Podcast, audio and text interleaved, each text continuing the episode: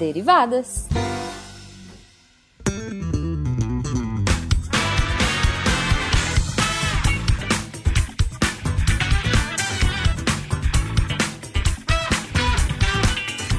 Sejam bem-vindos, deviantes e derivados, a mais uma leitura de e-mails e comentários do SciCast com as derivadas. Eu sou a Thaís. A imunoglobulinazinha do SciCast. E a gente está parecendo o, o Guaxa e a Jujuba, que toda vez gravam Nós Somos Parentes. Exatamente. Exatamente. Mas vai ser para sempre, porque daí a reação vai melhorando com o tempo. com certeza. E eu sou a Cris. a eterna primeira de seu nome. Muito obrigada. Mas, Thaís, sempre é bom ressaltar que a gente só pode estar aqui lendo e-mails e recadilhos por causa do apoio no patronato, tanto no Patreon quanto no Padrim e no PicPay. Sim, apoia a gente. A gente adora. A gente adora sempre. É, se vocês quiserem falar com qualquer pessoa da equipe, é só mandar e-mail no contato arroba e também pode comentar muito, muito, muito, muito nos posts de cada episódio do SciCast, do Contrafactual, do Spin de Notícias, do nosso próprio Derivadas. A gente adora ler esses comentários e responder para vocês. Exato. E a gente realmente lê todos. Pode ser que a gente não responda, porque o é. fica curto. e, e, a gente fica muito, muito ainda bem. Porque é muita coisa. Mas a gente é adora ler. Coisa. A gente lê todos, a gente tá? Adora ler. a gente sabe tudo que vocês estão falando. oh, mas Thaís, joga os e-mails pra cima. E a gente tem esse nosso primeiro e-mail sobre o SciCast 277, Doenças Negligenciadas, com a nossa dupla dinâmica aqui. Yes! E é do Diego Guedes, e ele fala assim: Olá, queria parabenizá-los pelo excelente episódio sobre doenças negligenciadas. Conheci por indicação de outro podcast que ouço, do Paizinho Vírgula. Foi a primeira vez que eu vi o canal de vocês e gostei muito. Sou médico infectologista, aluno de doutorado na Fiocruz Pernambuco. Aí, Cris. Ah! Carteirada. Valeu, Diego. Nosso nível de carteirada. com pesquisa em leishmaniose visceral e HIV e fiquei bem feliz de ouvir colegas daqui. Também sou pesquisador no curso, professor, desculpa, no curso de medicina da UFPE em Caruaru. Aí, Cris. Ó, oh, interiorzão. Total. Lá coordeno um módulo chamado Doenças Infecciosas e Negligenciadas, que inclusive está acontecendo agora. Eu gosto sempre de falar nas aulas que não existem doenças negligenciadas, mas sim pessoas negligenciadas. Ó, oh, é. tá vendo? O protesto, ó o protesto. O episódio, entre aspas, casou com o nosso módulo e, claro, já compartilhei com todos os alunos. Ai, que orgulho. Muito obrigado e sucesso para vocês, Diego Lins Guedes. É, muito legal Muito ter obrigada. vários amiguinhos que nem sabiam do podcast que estarão lá. Muito obrigada, Diego. E muito legal você usar com alunos e usar um outro tipo de mídia que pra gente é, além de ciência, é diversão, é, como um modo de educação de algum outro jeito. Né? E foi recheado de informação que cai em prova muito. e que eles vão levar pra vida, com certeza. pois é, é um mini, uma mini apostila de parasito. Foi. Bem isso. vale ressaltar que pessoinhas ficaram revoltadíssimas com a ausência de extossomose desse episódio. Ah, a gente fala muito pouquinho, né? A extossomose foi negligenciada até nas doenças Totalmente negligenciadas, mas faltou tempo. Ai, mas sabe que eu queria muito ter falado mais de tênia. Ah, doença linda. Foi. Não, óbvio que não, fora. mas enfim. óbvio que não, mas eu tava com muita vontade de falar de tênia, gente, se vocês quiserem saber. É, se vocês quiserem saber mais sobre isso, comenta lá, pede mais algum podcast sobre isso, que a gente fala das outras doenças. Pode, pode pedir. Fenka é. vai ficar bem feliz. Mas Thaís, caiu outro e-mail na mesa e esse foi bem legal. Vamos ler aqui. Sim, bem divertido. O assunto desse e-mail é por que as bolas de beisebol ficam com o torcedor, que foi do programa de futebol. Por favor, editor. Pausa. Coloca aqui qual é esse cast. É, eu, tô, eu não sei qual é. Acho que deve ser um contrafactual. E a gente adora ouvir a voz de, do Felipe no meio dos casts. Exatamente. Sarcast 33, especial futebol e o gato comeu minha língua. E o e-mail, Thaís, começa assim. Sei que já faz muito tempo, mas alguém perguntou no episódio de futebol por que as bolas de beisebol ficam com os torcedores e não as de futebol. Se por milagre alguém não respondeu ainda, será interessante para vocês e quiçá para os ouvintes. Para mim foi, vocês ouvintes decidem aí. No beisebol profissional, e agora ele escreveu em letras garrafais, as bolas têm uma vida útil. Ela dura apenas 7 arremessos. Não sabia disso. Depois disso, tem de ser substituída. Se ela é rebatida, então não serve mais para o jogo profissional. Ou seja, se ela vai para o público e fica lá, é porque ela não pode mais voltar ao campo. Em um campeonato da MLB, são usadas pelo menos 400 mil bolas num ano. Cara, que coisa não sustentável. É bola demais, é... nossa. Que coisa não sustentável. Outra curiosidade interessante, desde a década de 1930, eles passam uma espécie de lama na bola antes dos jogos. Isso é feito manualmente, uma a uma. Cara, eu não consigo imaginar. A bola só entra em jogo se estiver lambuzada com essa lama. E o local de onde eles retiram essa lama é guardado em segredo por todos esses anos. Deve fazer bem tipo a pele. a fórmula da Coca-Cola. É, deve fazer bem, bem a cutis. Incrível o programa de vocês. Estou na fase de maratona, mas não na ordem. Acho que já ouvi uns 40. PS. Infelizmente, no programa de futebol, na hora de citar os filmes, foram apenas dois. Não sei se por causa da edição, mas perderam a chance de indicar ótimos e curiosos filmes de futebol. Um deles é Fuga para a Vitória, que reúne Pelé, Sylvester Stallone e Michael Caine. Que coisa. Que filme é esse, Jesus? Preciso assistir. Preciso assistir essa, esse trio, realmente muito interessante. Desculpa não ter assistido até agora. Acreditem, em uma mesma película. então. Outro é Duelo de Campeões, The Game of Their Lives, que conta a incrível história da seleção dos Estados Unidos na Copa do Mundo de 1950 no Brasil. Olha isso. Grande abraço para vocês. Ah, sou de Brasília, jornalista, 42 anos. Luciano Marques. Valeu, Luciano, por é, colocar esse. Acabei lendo seu nome só lista. no final. Desculpa, Luciano. Vou colocar esse Fuga pra Vitória na minha lista de filmes pra ver agora. É. Mas antes, antes da gente ler os comentários, Thaís, era melhor ter ido ver o filme do Pelé. Ah! Desculpa. Vai. Melhor piada. Melhor piada. Desculpa. Desculpa, pessoas. Eu sou dessas. Amo. Hashtag amo. Mas bora, Cris. Tem comentário lá do portal. Vai, vamos lá. Tem comentário do Contrafactual 95 e se não existissem escolas ou universidades. Nossa. E o Darley Santos, que já comenta em vários casts nossos, ele falou assim, entre aspas. Educação em casa, dois pontos. Autodidatismo, com tutores que poderiam ser próprios pais ou alguém com boa reputação. Fecha aspas. Hum, pensei em nomes pomposos como ofício de treinamento para saberes essenciais ou úteis para a sociedade, formação de agrupamentos de acúmulo e transmissão de conhecimento num contexto em que não existiriam mais as instituições formais de ensino com validade social. Guetos do saber disputando autoridade sobre quem conhece mais ou grupos esotéricos de conhecimento, onde só iniciados têm vez. Internet como espaço social do saber. Grupos de interessados, pois a maioria não estaria nem aí, dispersando-se nas redes sociais. Dessa forma, sendo mais difícil adquirir conhecimento e não existindo a cultura de ter diploma escolar ou universitário, formariam-se elites intelectuais minoritárias. É, e grupos majoritários de vassalos medíocres. Nossa. E cabe a pergunta. Tá maravilhoso esse comentário né? Quem estaria no poder ditando os rumos da sociedade? Sem grupos legitimadores do conhecimento, grupos obscurantistas ganhariam espaço, principalmente pela internet. Na Deu-se toda essa volta para concluir que escolas e universidades são imprescindíveis, se bem que citaram aí nos comentários sobre as ágoras e discussões em praças públicas.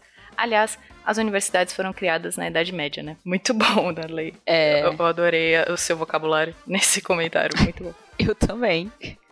Foi para mostrar que escola e universidade é importante. Realmente, realmente. Mas sem escola e sem universidade, Thaís, nada de Lattes com comprovação. Era só Lattes. Viver não cabe no Lattes. diplomas. Viver não cabe no Lattes. Viver não lembrar. cabe no Lattes. Mas corremos aqui do contrafactual para o Spin de notícias, mais especificamente Sim. o Spin 330 de Sinapse e Rivotril. do BAC. Yeah. E Rodrigo Braga comentou assim: Aproveitando o que você pediu, tenho curiosidade sobre a dipirona. Como é o seu efeito tanto para a dor quanto para o controle térmico em uma febre? E também tenho curiosidade sobre o efeito da cafeína sobre dores de cabeça. Tanto que alguns medicamentos para combate à dor têm cafeína junto da dipirona. Valeu, Baque, um abraço. Rodrigo, eu ia até responder este e-mail, essa pergunta aqui, mas eu vou escrever um texto do Deviante que até deu inspiração. Olha só. E eu posso te responder pelo menos um pedaço, e eu já vou fazendo um disclaimer aqui, que era um cast junto com o BAC para falar de anti-inflamatórios. Yes. É, pedido feito, registrado aqui. E, Rodrigo, para falar sobre a dipirona, eu acho que pode perguntar pro BAC, mas eu já tenho algumas coisinhas para falar sobre ela aqui. Ela é um, é um anti-inflamatório não esteroide, que a gente chama de AINE, e ela é uma, um inibidor não seletivo de uma enzima que chama COX, que é ciclooxigenase. Então, tem o tipo 1, tipo 2, ela é não seletiva, a dipirona ela inibe tanto uma quanto a outra. E aí, no fim das contas, com um monte de efeito que ela tem, ela acaba é, acabando com a febre durante alguma infecção, alguma coisa que você tenha que vai levar a febre. Mas é, faz os pedidos aí no, nos comentários a gente para um cast anti-inflamatórios que eu vou amar gravar também. Ah, mas eu fiquei empolgadaça para responder por que o café faz isso. Ah, então. Café já é outra história e é com a Cris. Ah, mas vou deixar aí na carteirada que é a imunologista do SciCast teu.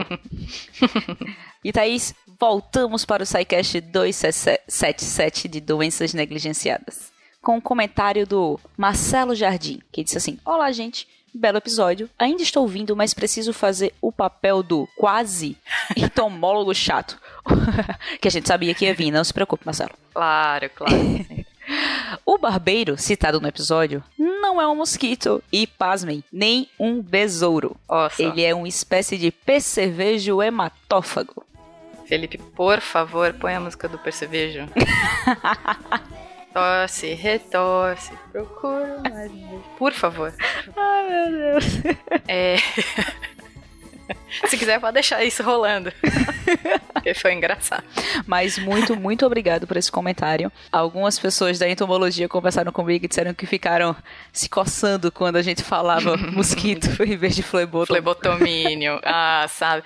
Tá vendo? Você, Marcelo, fez o papel de toda pessoa que trabalha com leishmania faz com todo mundo que chama o mosquito da leishmania de mosquito é. e não de flebotomínio. Mas aí, Thaís, vamos lá? Mais comentários? Olha, tem um comentário chuchuzinho do SciCast 276 Répteis da minha querida amiga Marina Ribeiro, do Mileniado. E ela fala assim: Olá, seus lindos. Linda é você. Muito obrigada. É, você, Cris, e você, Marina, também, tá? Tá. ok, ok. Eu quase formei em Ciências Biológicas na UFU de Uberlândia e tive grande vivência com répteis. No instituto tinha o setor de répteis com vários cágados, sim. Com palavra. acento. É, cágados. Tartarugas, cobras e teiu. O que mais chamava atenção era uma tartaruga mordedora que ficava em um tanque isolado. Não sei se alguém já viu alguma, mas elas são aterrorizantes. Enormes e com pouco casco. Elas não precisam é, utilizar o casco para defesa, a parte de baixo. Né? Na semana da recepção do curso, fizeram as apresentações e um técnico colocou luvas de, seguranças que de segurança que cobriam o braço inteiro. Ele segurou a tartaruga enquanto um monitor colocou um cabo de vassoura na frente dela e ela dava mordidas enraivecida. Coitado do bicho, né? Coitado do bicho. Coitado do cabo de vassoura. Pois é. O bicho tinha sido recolhido nas ruas de um dos bairros de Uberlândia. Alguém arrumou o bicho, não gostou e soltou no meio da rua. Que, que doideira, né? Hum. Ser humano, ser humano. E duas semanas depois pegou ela na esquina que ela tava andando. Mas enfim. Ai, meu Deus, meu Deus. Foi lembrado que aquela tartaruga teria força para arrancar dedos. Boa forma de ensinar calouros a não encostar a mão. Melhor jeito. Ainda no curso de biologia, tivemos que enfrentar tragédias como pessoas visitando o, zoo, o zoológico local e acabaram matando um dos crocodilos. Isso é inacreditável, ela já me contou essa história. É, Nossa. é, é muito triste, realmente. Com a intenção de fazer o bicho se mexer, porque os, os répteis eles conseguem ficar bem congelados, assim, sabe? Tipo, parados, sem se mexer por muito tempo. E aí alguém jogou uma pedra na cabeça do jacaré. Caraca. Do crocodilo. E ele só tava ali querendo tomar o solzinho dele. Né? Ela me contou essa história, eu fiquei bem, bem Ah, triste. por isso que ela saiu. Dá não. É, é por isso. Cast maravilhoso como sempre. Beijos. E, gente, se vocês forem lá no, no- nos comentários dos répteis, ela põe uma foto dessa tartaruga que mordedora. Muito bonita. É, Thaís, mas ainda tem Obrigada. comentário da nossa querida Michelle. A Michelle, no, nossa Doctor Who. É, ela disse assim, ó. Dinossauros com penas, aves são répteis. Nada mais me impressiona no mundo animal. Dinossauro com pena, você vai reclamar com fencas isso. Hoje eu tava conversando com a Thaís e eu mandei uma espécie para ela que tinha Flaviviride no nome hum. e não era um Flavivírus, era uma cobra. Olha só, olha. Mas tudo bem. Sempre impressionado aqui.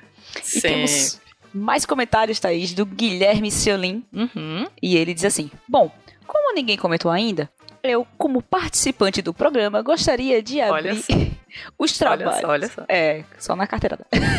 gostaria de abrir os trabalhos e deixar uma pequena correção ao que eu falei quando expliquei a capacidade dos camaleões de mudarem de cor conforme o ambiente. A célula especializada que faz isso se chama cromatóforo e é a molécula dentro dela que desvia o comprimento de onda da luz para mudar as cores, se chama cromóforo usei a mesma palavra para as duas coisas porque ainda fico nervoso para gravar. Ai, que fofo, gente. Medo de falar bobagem e elas ficarem para a eternidade. Ai, que fofo, Guilherme. A gente precisou fazer isso. Eu vi o comentário e falei, ah, eu quero fazer isso. Você vai oh. ser lido no Derivadas, se corrigindo. Mas tá tudo bem, não tem problema. A gente faz isso toda hora. Com certeza. Com certeza. E a gente Os editores tem... é que sofrem. Pois é. O editor sempre sofre com isso. Então, Cris, tem mais um comentário, tem mais comentários, na verdade, no plural, do SciCast 278 Matemática Discreta. O primeiro deles é do Maicon S. Cardoso. E ele fala assim: Olá, pessoal do SciCast. Primeiramente, parabéns pelo podcast. Ótimo episódio, como sempre.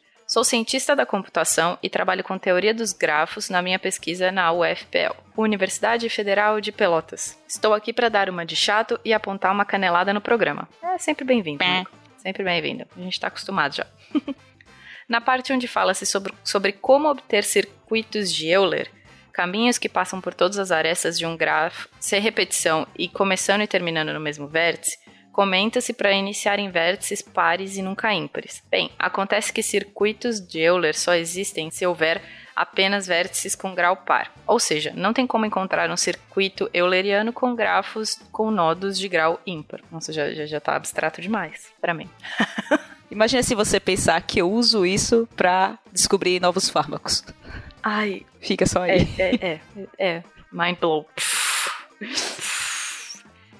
No máximo, para o caso de existirem dois nodos ímpares no grafo, tem-se apenas caminhos de Euler, circuitos de Euler onde não se faz -se necessário começar e acabar no mesmo ponto. Aliás, nesse caso, todos os caminhos eulerianos começam em um nodo de grau ímpar e acabam em outro. Essa propriedade é definida no teorema de Euler para a teoria de grafos, que tem, tem que explicar porque existem uma meia dúzia de teoremas de Euler.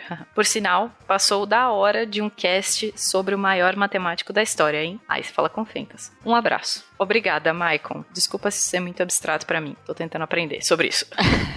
é, a teoria dos grafos é usada para muita, muita, muita coisa.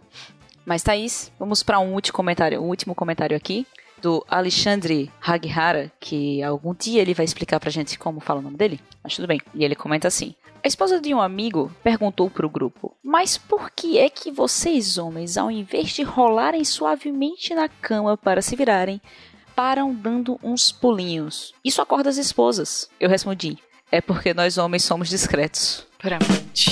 Número 2 do cast. Se não ouviu o cast, escute que você vai entender. É, pois é. Com essa piada pra ver pra comer, né, Cris? não, não, foi uma piada inteligente. Se despede. Ah, Olha, discordando aqui, ó. Óbvio. Foi uma piada muito inteligente. Só ia rir quem, quem teria conhecimento, quem ouviu o cast, rapaz. Tá vendo? Tá vendo? Aqui pois tem é, conhecimento. Ela continua sendo pra ver pra comer. ela continua sendo pra ver pra comer. Mas, Cris, vamos embora, que a gente precisa descansar para a próxima quinzena. Próxima quinzena? O que a gente vai fazer na próxima quinzena? Bom, durante 15 dias, agora a gente vai tentar bolar mais um plano para tentar dominar o Psycast.